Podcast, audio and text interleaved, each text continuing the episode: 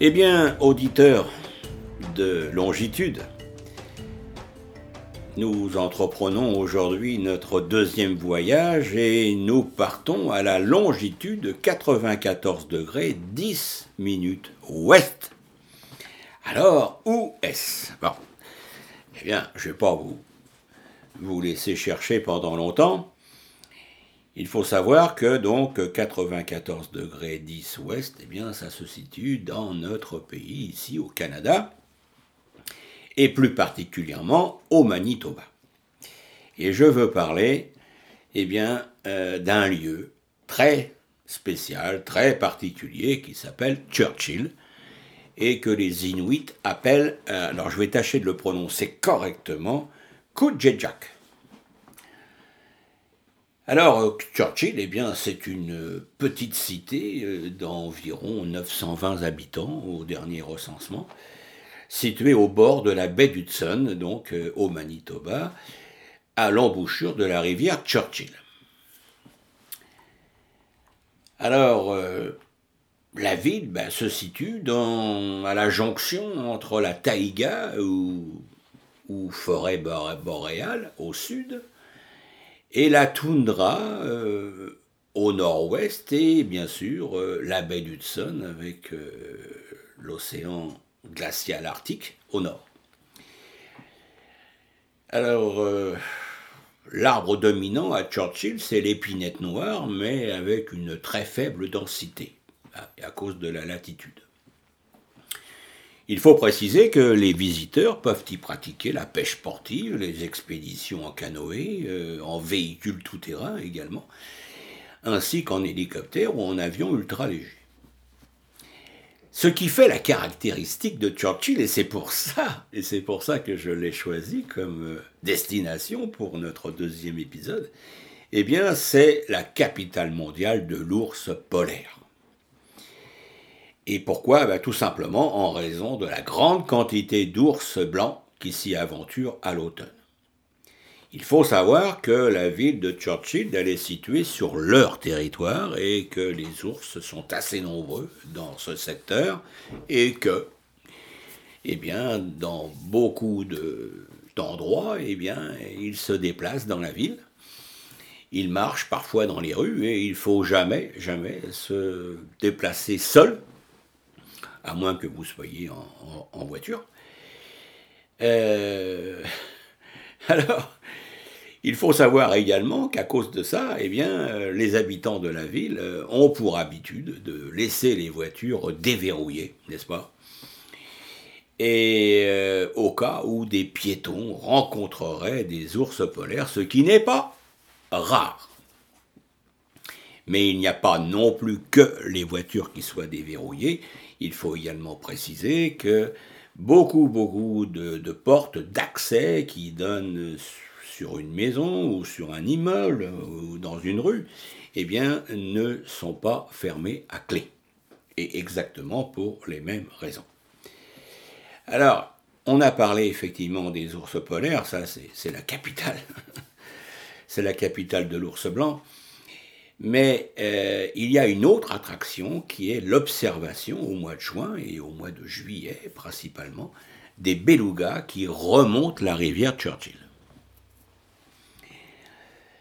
Et il faut préciser qu'à environ 45 km au sud de la ville, eh bien, il y a le parc national Wapusk. Wapusk, dans le langage euh, inuit, veut dire ours blanc.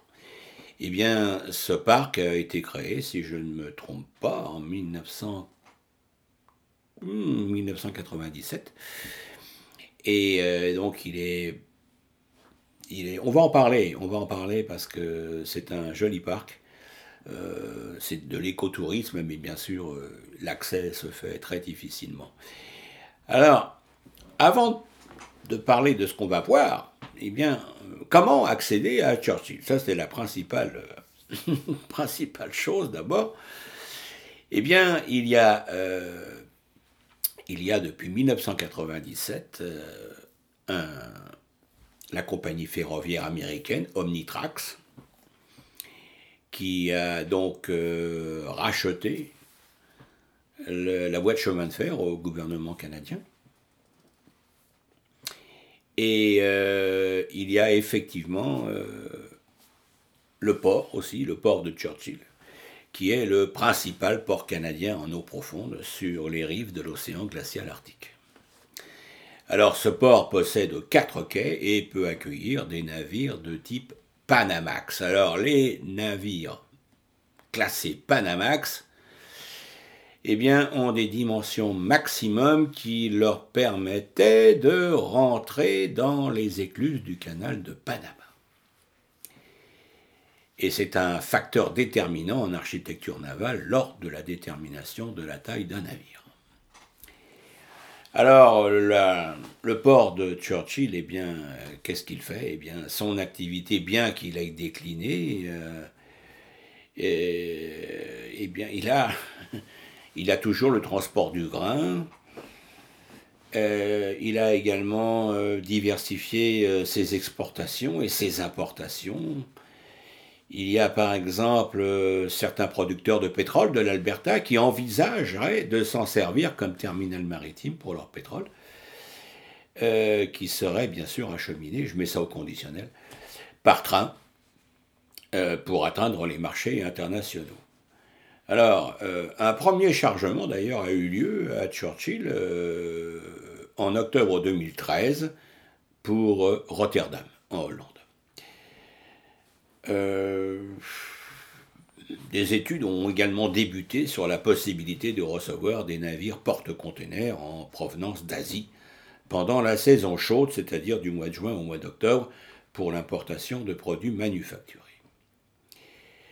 il faut également préciser qu'avec le réchauffement climatique, eh le passage du nord-ouest reste ouvert plus longtemps, augmentant bien entendu la rentabilité du port.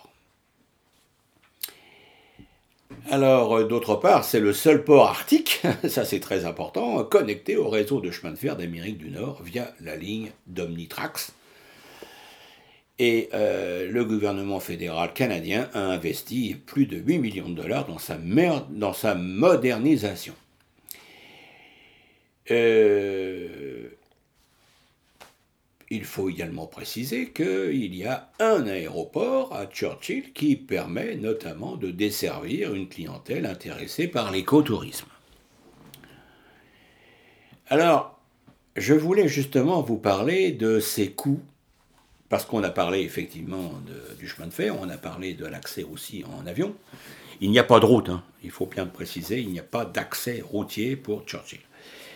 Eh bien, euh, il faut préciser que euh, le, voyage en train de Winnipeg à Churchill va euh, représenter un petit peu moins de deux jours pour ces 1300 km, puisque le, le trajet normal s'effectue en 1 jour et 21 heures.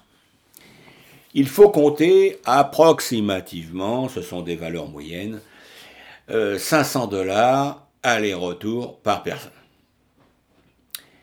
D'autre part, si vous choisissez l'avion, eh bien là, vous avez un billet aller-retour pour 1500 dollars par personne.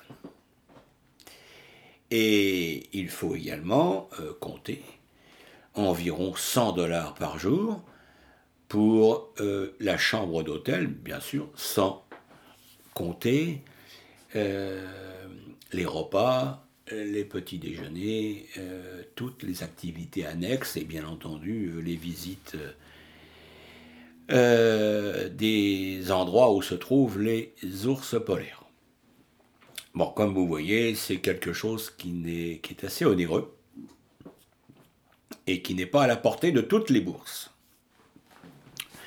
Alors peut-être que pour une personne ça peut se considérer, ça peut se, considérer mais pour une famille euh, de deux, enfants par exemple et deux adultes, eh bien ça devient extrêmement cher.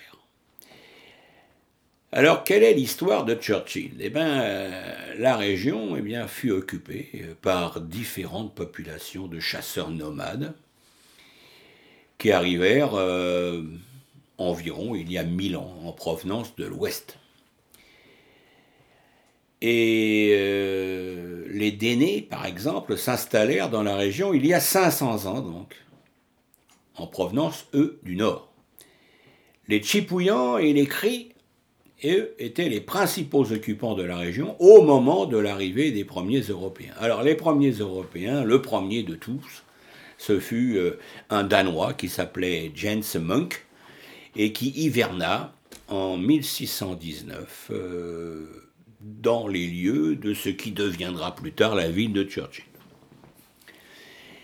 Mais la première réelle implantation humaine permanente est un fort en bois construit à l'embouchure de la rivière Churchill en 1717 et qui a servi d'établissement pour le commerce de la fourrure à la compagnie de la baie d'Hudson. Alors le fort en bois fut remplacé par un grand fort en pierre en 1741, mais le fort fut pris par les Français euh, et rasé par les Français en 1782 lors de l'expédition de la baie d'Hudson menée par La Pérouse, célèbre navigateur français. Bon, les Britanniques, bien entendu, euh, sont restés et ont créé, ont on construit un nouveau fort à proximité. Alors le déclin du commerce de la fourrure entraîna aussi le déclin de Churchill. Et il faudra attendre l'essor de l'agriculture dans les grandes plaines de l'Ouest canadien et le choix de Churchill, à la fin de la Première Guerre mondiale, comme lieu d'implantation d'un grand port sur les rives de la baie d'Hudson, qui est relié donc à la ville de Winnipeg par le chemin de fer, pour que la localité connaisse une certaine prospérité. Le chemin de fer, lui, n'atteindra la ville qu'en 1927. Alors, euh, il faut préciser également qu'au printemps de 2017, eh bien, la ligne de chemin de fer qui dessert la ville euh, fut détériorée par euh, d'importantes inondations et la circulation fut interrompue pour une durée assez longue. Et alors, maintenant tout est rentré dans l'ordre, mais la fermeture de la ligne a entraîné une crise locale par la forte augmentation des coûts de marchandises qui n'arrivaient plus que par avion. Alors si l'on parlait un peu maintenant du climat, eh bien oui, euh, il faut savoir que Churchill, c'est au nord, euh, et Churchill bénéficie, si on peut dire, je me mets ça entre guillemets, d'un climat subarctique. Alors, bien que situé à des latitudes comparables à celles des villes européennes, telles que Stockholm ou Aberdeen en Écosse, eh bien, le climat est bien plus froid, puisque la température moyenne y est inférieure d'environ 14 degrés Celsius. Et il faut bien savoir que les eaux froides de la baie d'Hudson, euh, qui bordent la ville, en sont la principale cause. Alors, euh, la température moyenne en juillet se situe grosso modo à 12 degrés Celsius.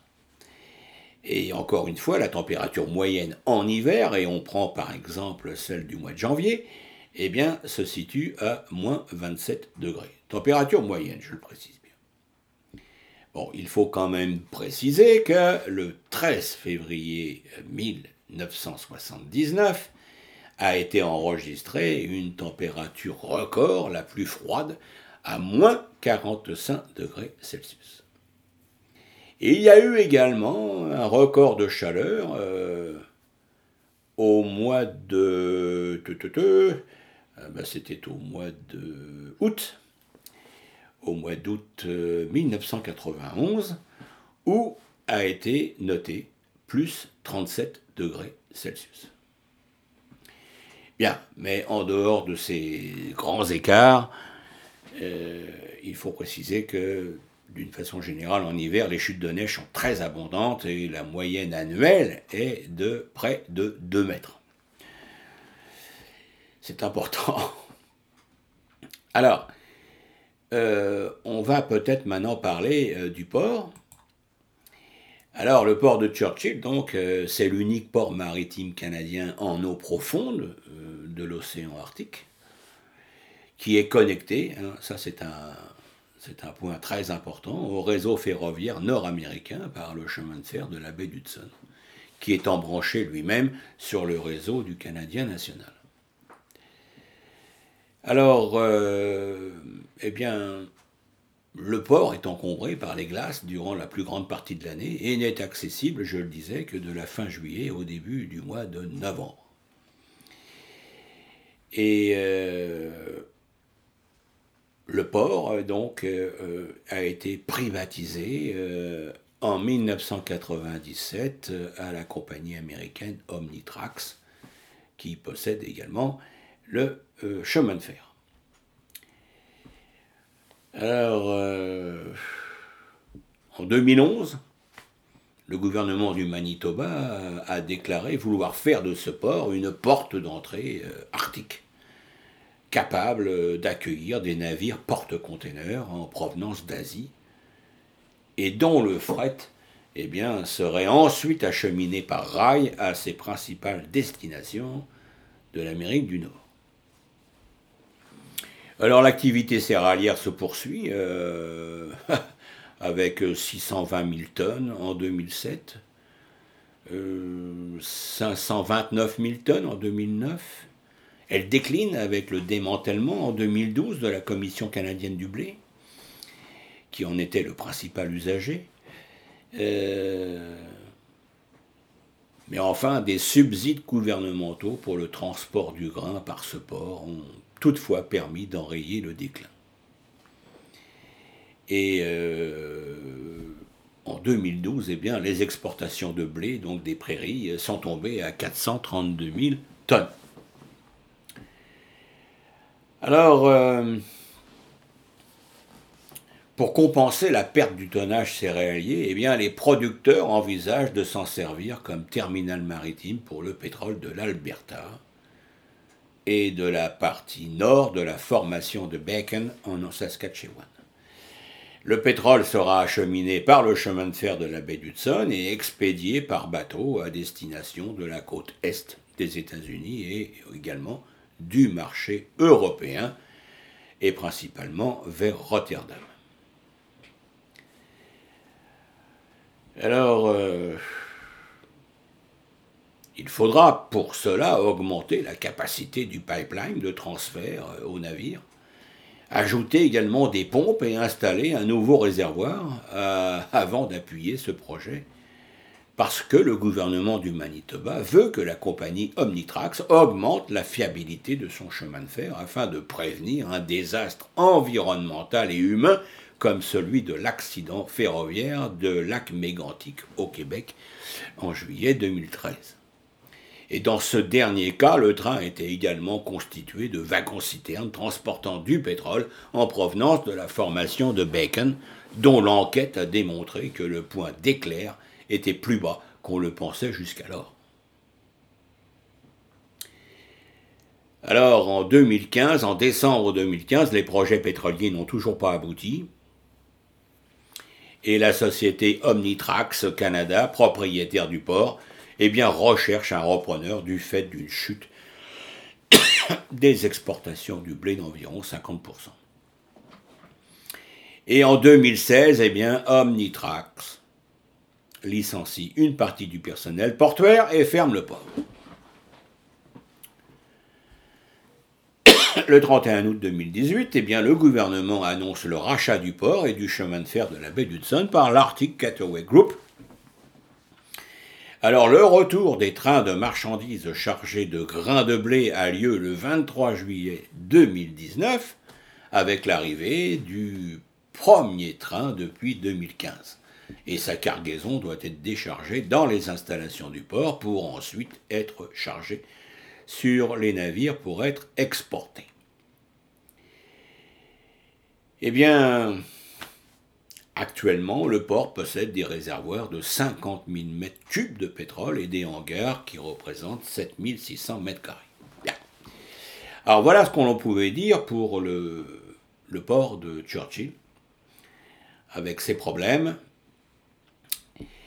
moi, je voulais parler également euh, du parc national Vapusk, C'est un parc canadien, donc créé en 1996. Je vous avais dit 97, non, non, c'était une année auparavant. Il s'étend donc sur une grande partie des basses terres de la baie d'Hudson, donc au sud de Churchill.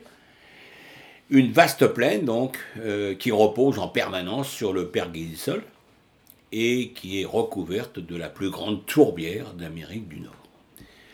Et là, évidemment, vous avez des ours blancs à profusion et vous avez également un lieu qui permet de les, euh, de les voir, de les approcher par un camp, un camp qui est euh, cerné par une clôture électrique avec euh, un gardien qui surveille la nuit afin d'éviter tout danger.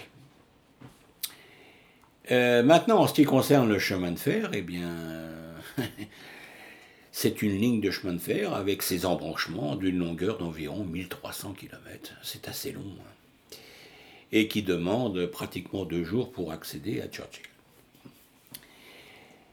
Eh bien, euh, voilà ce que je pouvais dire sur la ville de Churchill en vous précisant que, évidemment, si vous avez les moyens financiers, il faut surtout, surtout y aller, parce que vous allez vivre, euh, j'allais dire, en symbiose avec les ours, que vous pourrez voir à quelques mètres, surtout si vous prenez un forfait qui vous permet de, de vous déplacer dans la taïga. Euh, c'est une espèce de gros bus euh, avec des roues énormes c'est-à-dire c'est un, bus qui est surélevé, euh, qui permet à peu près l'accès à une trentaine de passagers, avec de grandes baies vitrées qui permet donc de voir les ours dans leur milieu naturel. Alors évidemment, il n'est pas question d'y aller tout seul, hein. c'est toujours des visites guidées, accompagnées et sécurisées. Eh bien, voilà ce que je pouvais dire sur, sur la ville de Churchill. Euh, j'espère que vous aurez été attentifs euh, aux ours blancs, aux belugas, à tous les oiseaux sauvages qui sont là, à ces grands ciels avec ces aurores boréales. Euh, tout ceci a beaucoup de charme. Et je vous souhaite réellement, en dehors de tout contexte financier, de pouvoir vous y rendre, puisque maintenant la ligne de chemin de fer est rétablie et que vous pouvez effectivement euh, aborder le nord du Manitoba à travers euh, les wagons du chemin de fer. Eh bien, chers amis, je vous laisse. J'espère que vous aurez aimé cet épisode consacré à Churchill au Manitoba. Et je vous dis à très bientôt pour une nouvelle émission. Ça sera donc la semaine prochaine, la troisième. Merci beaucoup de votre écoute et à bientôt. Au revoir.